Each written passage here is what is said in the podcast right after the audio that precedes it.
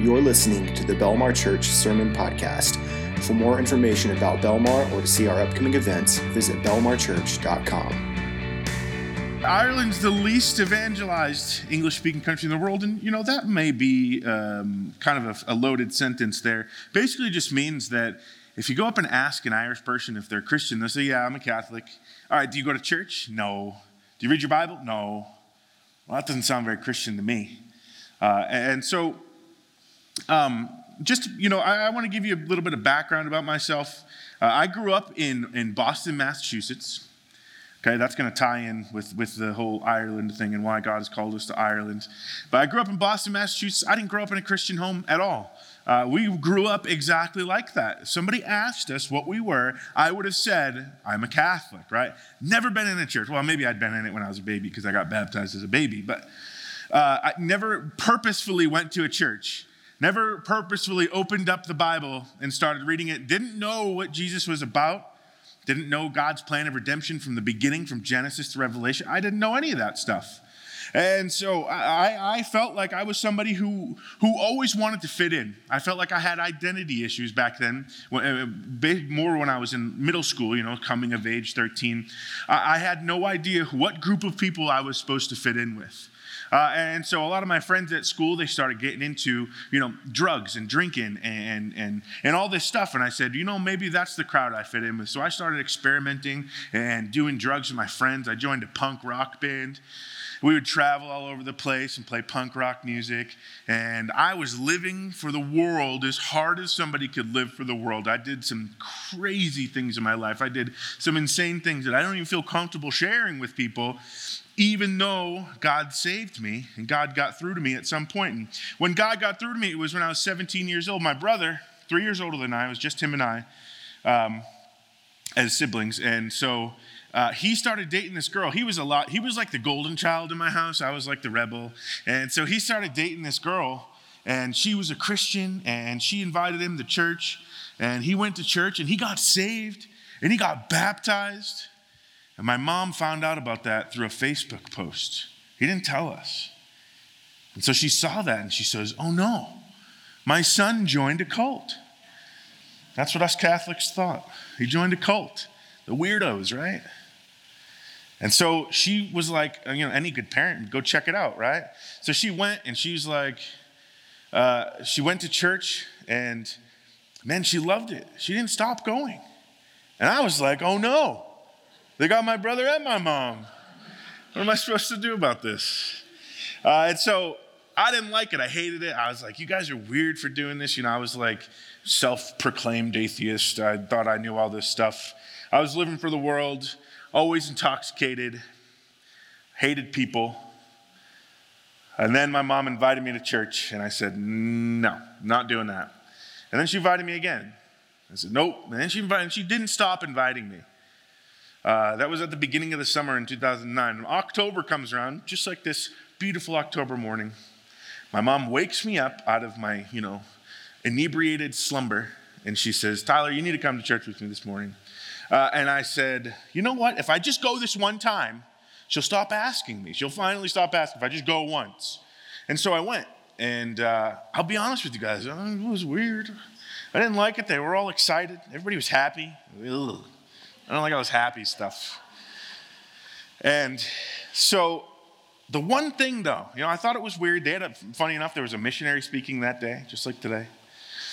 And funny enough, um, it wasn't the it wasn't the, the the service that kept me going. It wasn't the it wasn't the the the scripture that kept me going. It was the people. Man, the people were so nice to me. You know, some of them probably knew who I was. Some of them probably knew the stuff I was into. But regardless, they were super nice to me. Uh, and that was like an almost an addicting feeling coming from someone who felt like they didn't fit in anywhere. And so I, I kind of kept going to church. Not every week, you know, off and on. But I, I felt that that feeling was kind of addicting, that people were nice to me and they wanted me there. And so I started going to their youth group. I was still doing all the stuff I was doing, still in my punk rock band. But I started learning about the Bible and I started learning about salvation. And man, I, I, it, God got a hold of me. Uh, so throughout that entire time I was in youth group and learning, you know, people had approached me, asked me if I want to get saved, and I'll, I'll get more on that uh, later on. But uh, there was this one time in Jaffrey, New Hampshire, in uh, July of 2010, the very next, so October, first week I went to church.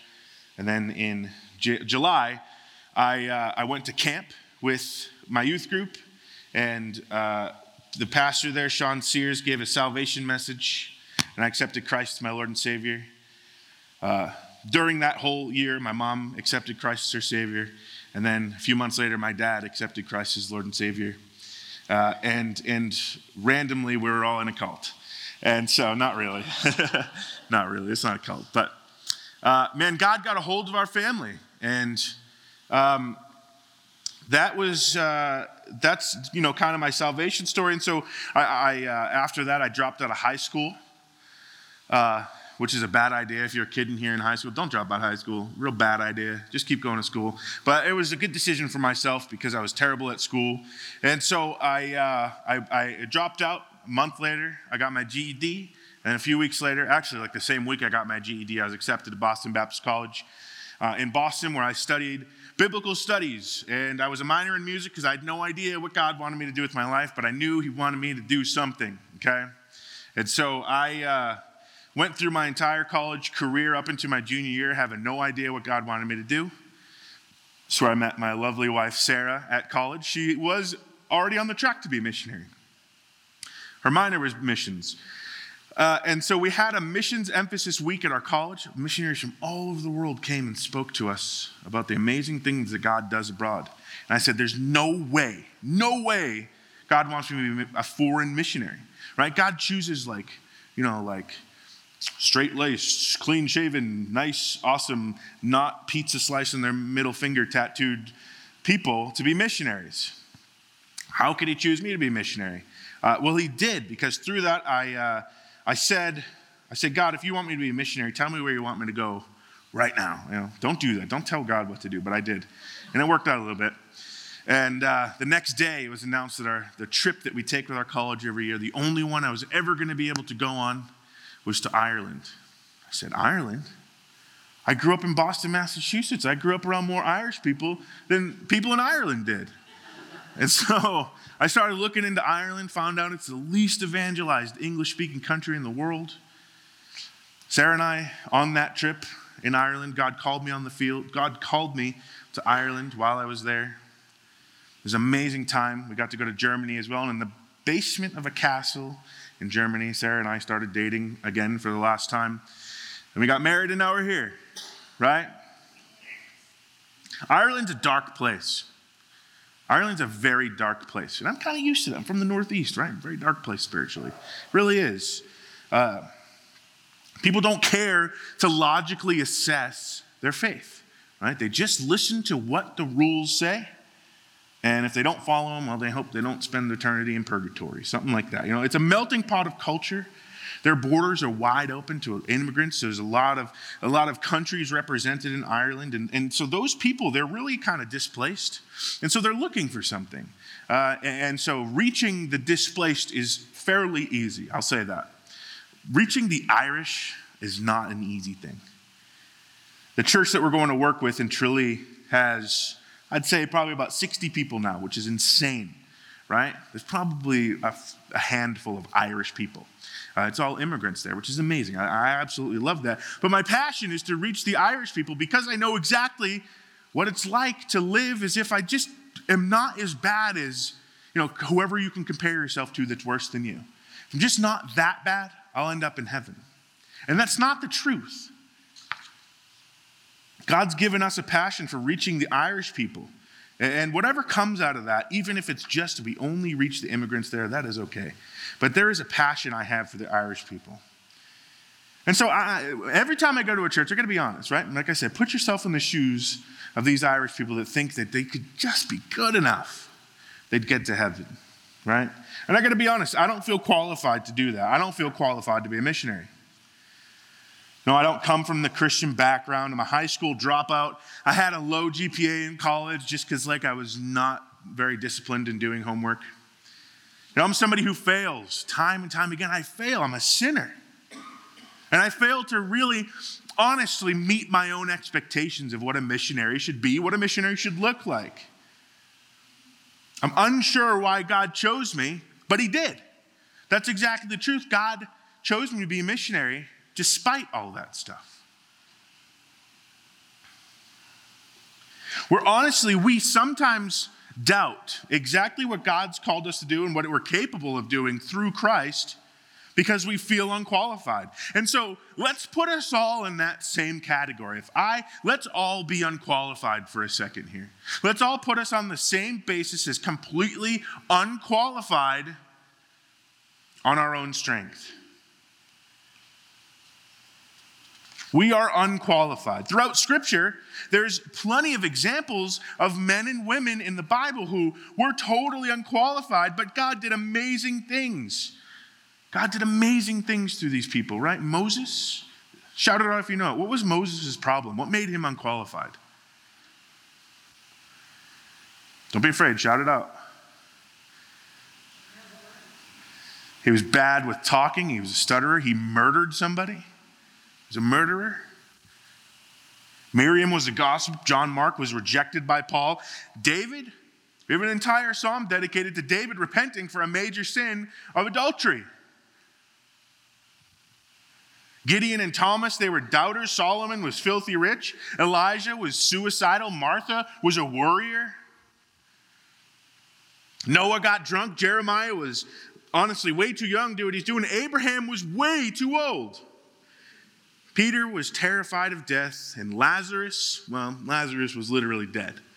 Uh, and, and so God used every single one of those people to do amazing works for him. And so I want to tell you this morning that God is the only qualifier for the unqualified. Open up your Bibles to Matthew chapter 4.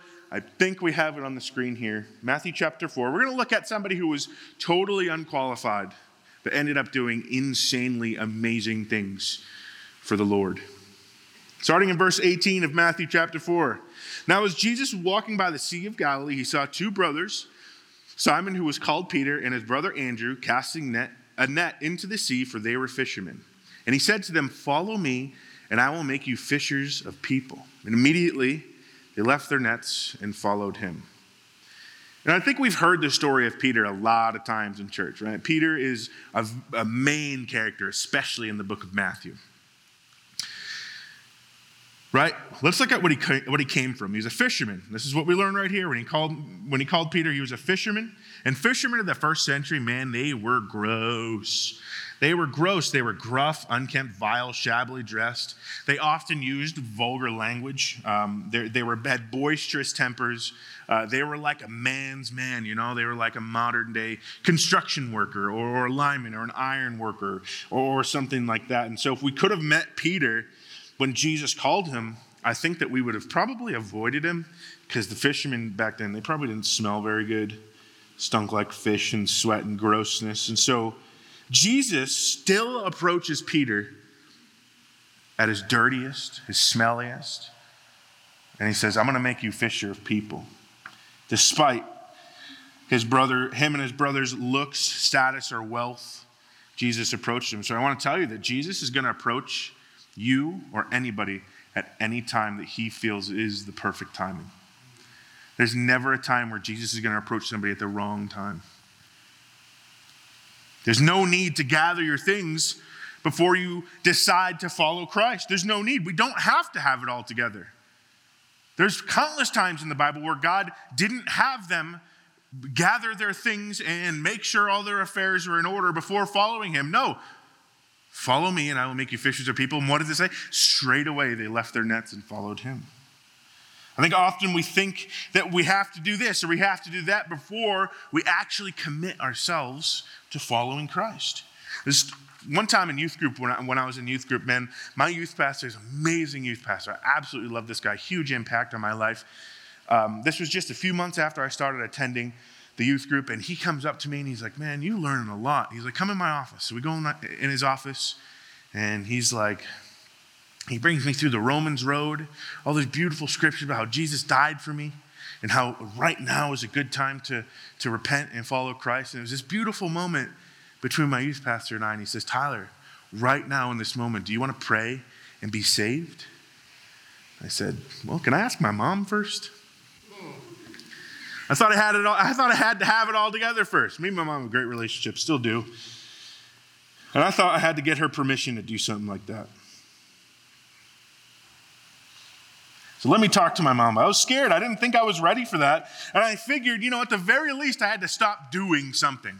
I had to stop smoking. I had to stop drinking. I had to stop doing something before I followed Christ. That's not the truth. Don't wait for the right timing. There's no better time than literally right now to repent and follow Christ. We're not promised tomorrow. You know, things in our world are getting real bad. Not that they haven't been bad for 2,000 years or its entire existence, but, you know, the fall affects everybody. In the blink of an eye, we could be, a, you know, we could be looking at our eternity. It could be right in front of you. Don't put it off. Don't think you have to do X, Y, and Z to follow Christ, because it's just not the case. He wants you right now. Jesus approached Peter at his dirtiest, that smelly, sweaty fisherman. He said, Get up and follow me. They dropped their nets and followed him. They didn't bathe first, they didn't work on their personalities first, they didn't clean up their language. They simply acted on a fall a call to follow Christ and did it. What's the number one prerequisite for being saved? You got to be a sinner. You got to be unqualified. You got to be unqualified first. So, what does that even mean? What is being saved? What is that? What you know, we use in church world. We use what I what, what people call Christianese. It's like our own little language. You have all these key words we use. I think that's good sometimes. Sometimes it doesn't make any sense. I didn't know what being saved was at all when I was in youth group. They kept saying it. And I'm like, I don't know what that means. What do you mean being saved? You know, tell me what it means. Well, I think Peter gives us a perfect example of what being saved means and the act of doing that. Later on in Matthew chapter 16, Jesus is having a conversation with his disciples about his identity. Starting in verse 13, of Matthew chapter 16. Now, when Jesus came into the region of Caesarea Philippi, he was asking his disciples, Who do you say that the Son of Man is? So Jesus is like, Who are you guys telling people that I am? Right? You've been following me for probably mm, close to two and a half, three years now. Who are you telling people that I am? Or who do people say that I am? And they said, Some say you're John the Baptist, others say Elijah, others say Jeremiah, or just one of the other prophets. And he said to them, But who do you say that I am? Simon Peter answered and said, You are the Christ, the Son of the living God. And I think that's exactly when you start your walk with Christ, is when you realize that Jesus is exactly who he said that he is. When Peter correctly identified who Jesus was, Jesus then identifies who Peter is. Look what it says. And Jesus answered him, Blessed are you, Simon Bar Jonah, for flesh and blood has not revealed this to you, but my Father who is in heaven. And I say to you that you are Peter, and upon this rock I will build my church, and the gates of Hades will not overpower it. And so, what changed in that moment is not who, who, who Peter was physically, and really not even personally his view of who he was changed. Jesus said he was the rock, and suddenly Peter could see the man that he really was. And that confession that Peter makes, that's the quintessence of salvation. That's your beginning walk with Christ, is realizing that he is the Christ, the Messiah, the one who has come to take your sin, the Son of the living God. So, who do you say that Jesus is? If somebody comes up and asks you, who do you say that Jesus is? You know, we can come up with all the words in the world to give an answer, but I think the simple answer of Jesus is the Christ, the Son of the living God, the Savior of the world. It's life's biggest question. People ask it all the time. Knowing God is paramount to finding out exactly why He made you and what He made you to do, and who He means you to be, or He means for you to be. Realizing who Christ is, suddenly Peter, what is Jesus? He qualifies him. Suddenly, he's the rock, right? Upon that confession, he's going to build his church. Suddenly, Peter, unqualified Peter, is qualified not on his own strength, but through what he just said by admitting that Jesus is the Christ, Son of the living God. He realized that it's not his own strength that he relies on, but Christ's strength.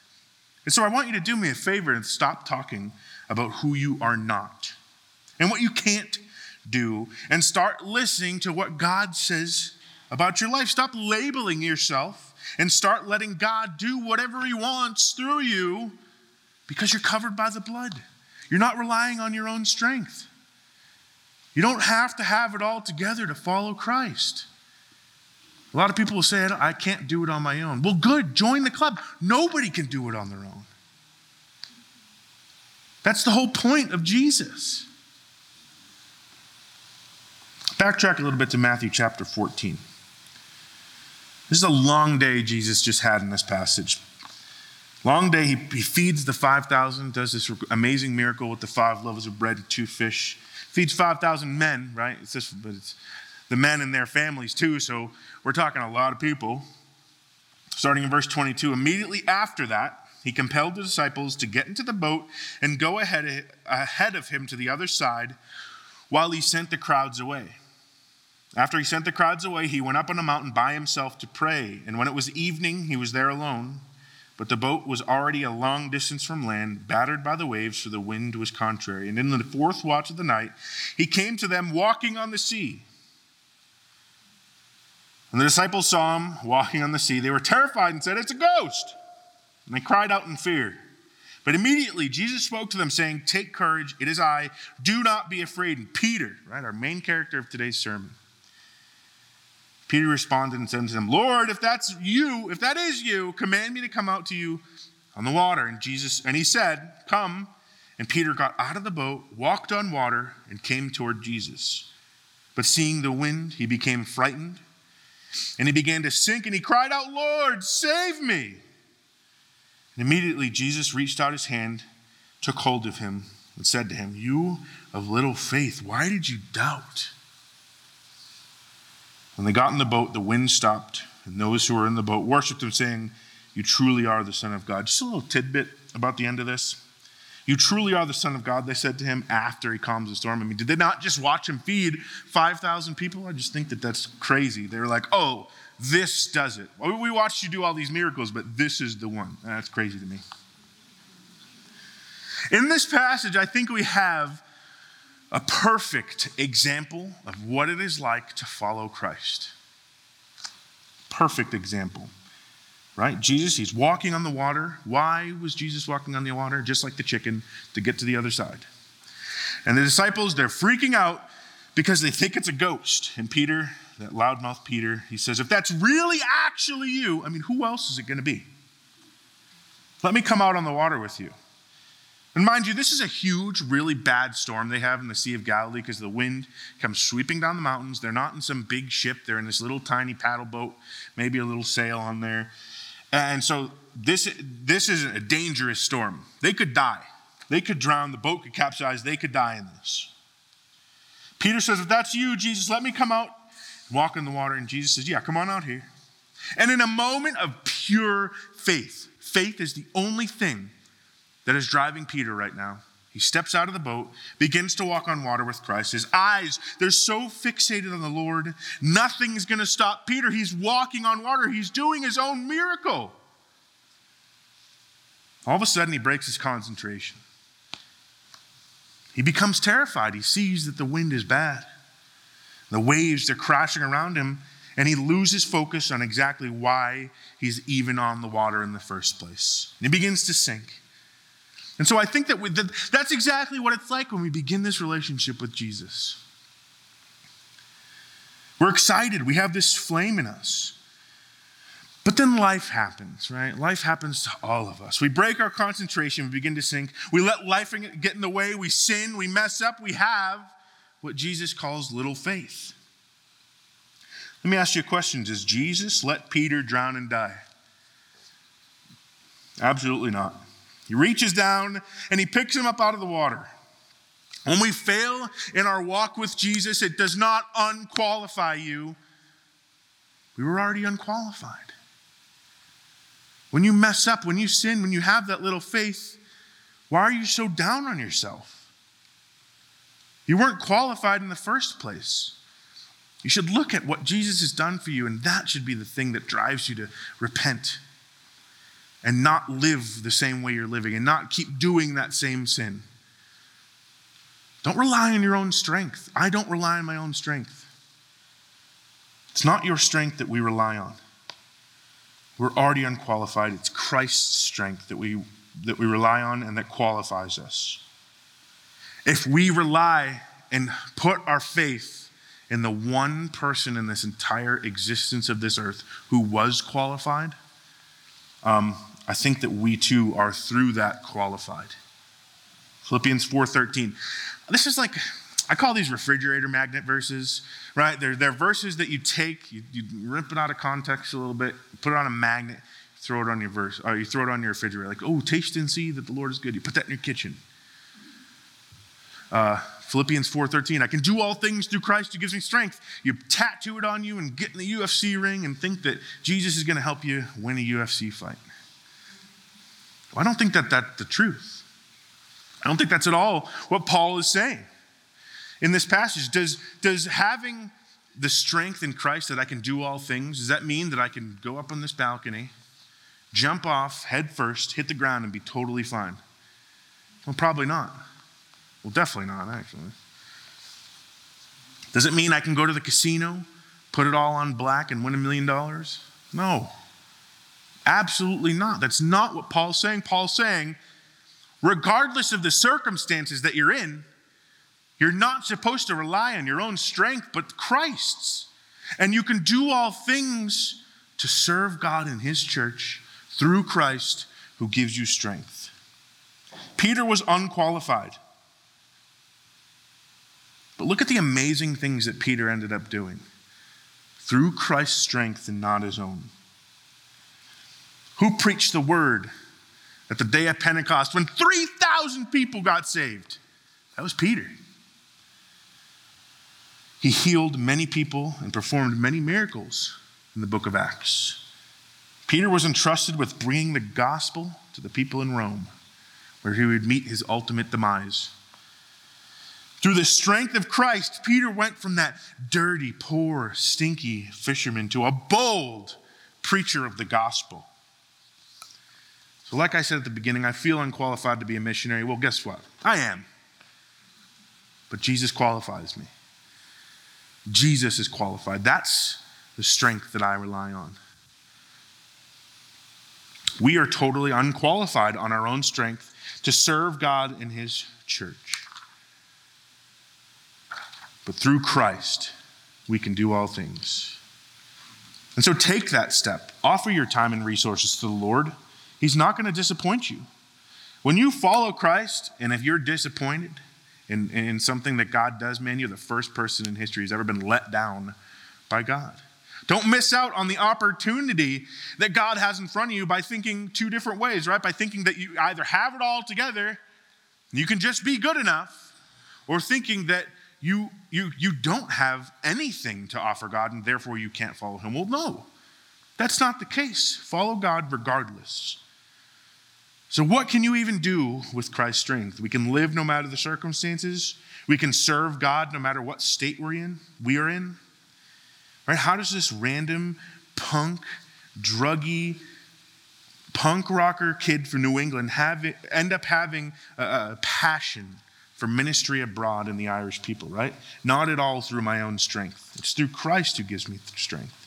So I challenge you this morning when we talk about missions, when, this month that year, I'm, I'm sure you're having more missionaries in. When you think about missionaries and what foreign missions even is, think about it in the context that, that God sends people out through, through his son and through that strength.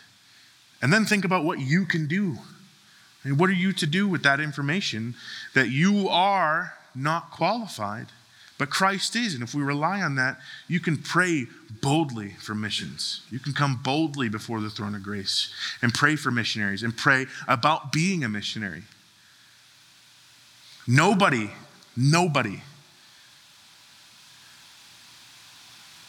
is bad enough to not be called by God. Nobody is bad enough to not be called by God. Don't sell yourself too short. But especially don't sell Jesus short. He can do amazing things through you. Pray about it. Pray, give, go. You've probably heard that a thousand times. Pray for missionaries, give to missionaries, and go visit your missionaries. Go on the field, see what they're doing, see where your, your resources and your prayers, see what it's been doing. Let's pray. God, we thank you so much that you can, you've, you've qualified us through your Son. God, thank you for giving us salvation. God, thank you for giving me personally a passion for the lost in Ireland. God, I just pray this morning that you would work in every heart in this room, God, that they would want to uh, follow you regardless of their circumstances, God. That they could realize that it is Christ's strength they need to rely on and not their own. God, we pray for missionaries all over the world, especially ones uh, in the conflict in the Middle East right now, God. Help them to spread the gospel like wildfire because people need it. Praise things in your name. Amen.